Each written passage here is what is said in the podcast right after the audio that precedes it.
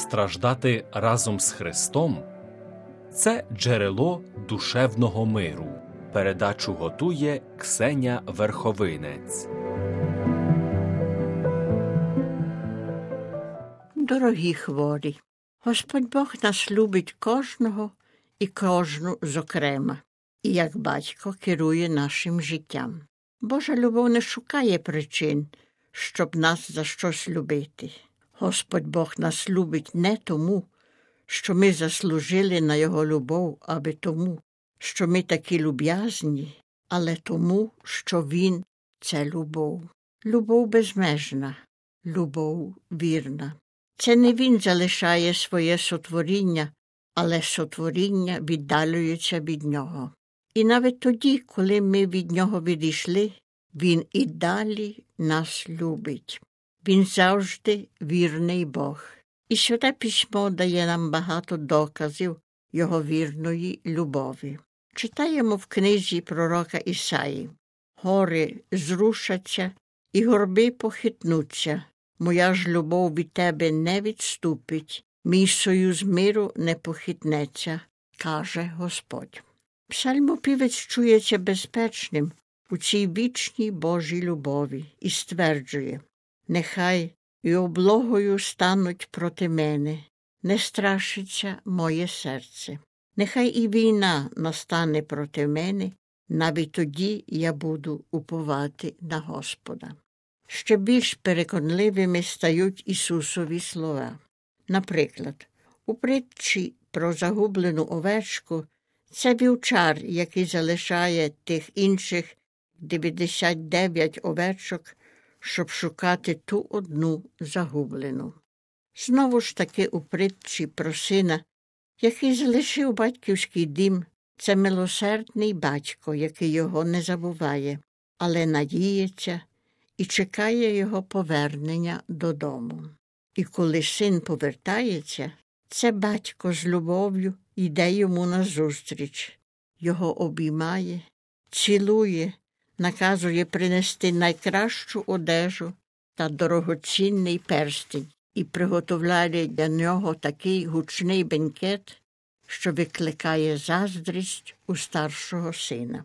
Один письменник описує біль і смуток Адама і Єви перед мертвим тілом Авеля, вбитого Каїном. З великою художньою вмілістю цей письменник описує Адама, який оплакує смерть Авеля. Навпаки, Ева, мати милосердна та чуйна, поглядом, яким вона вдивляється в горизонт, шукає Каїна, що віддаляється, і плаче за сином братовбивцем. Такою є Божа любов.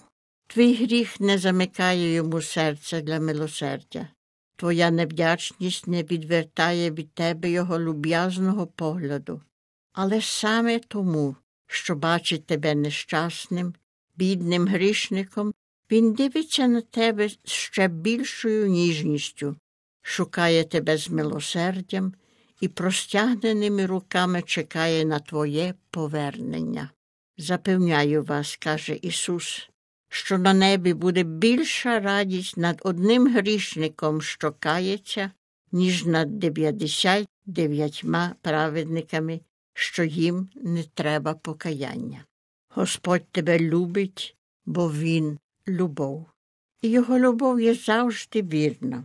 Якщо роздумування, які ми досі зробили, привели нас до переконання, що Бог нас любить, кожну і кожного зокрема, і то постійно, тоді не залишається нам нічого іншого, як тільки повністю віддатись в обійми Бога, нашого батька.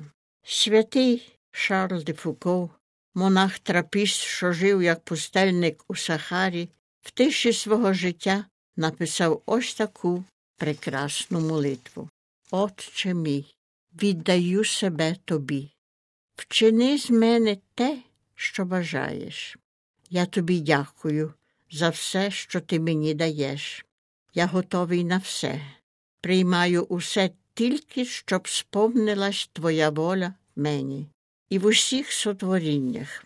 Не бажаю нічого іншого, мій Боже, віддаю мою душу у Твої руки, дарую її Тобі, мій Боже, з усією любов'ю мого серця, бо я Тебе люблю. І це для мене є потребою любові віддатися у Твої руки без обмежень, з безмірним довір'ям, бо Ти мій батько. Амінь. Так, без обмежень віддатися на Божу волю і в руки Господні це найдосконаліша форма любові.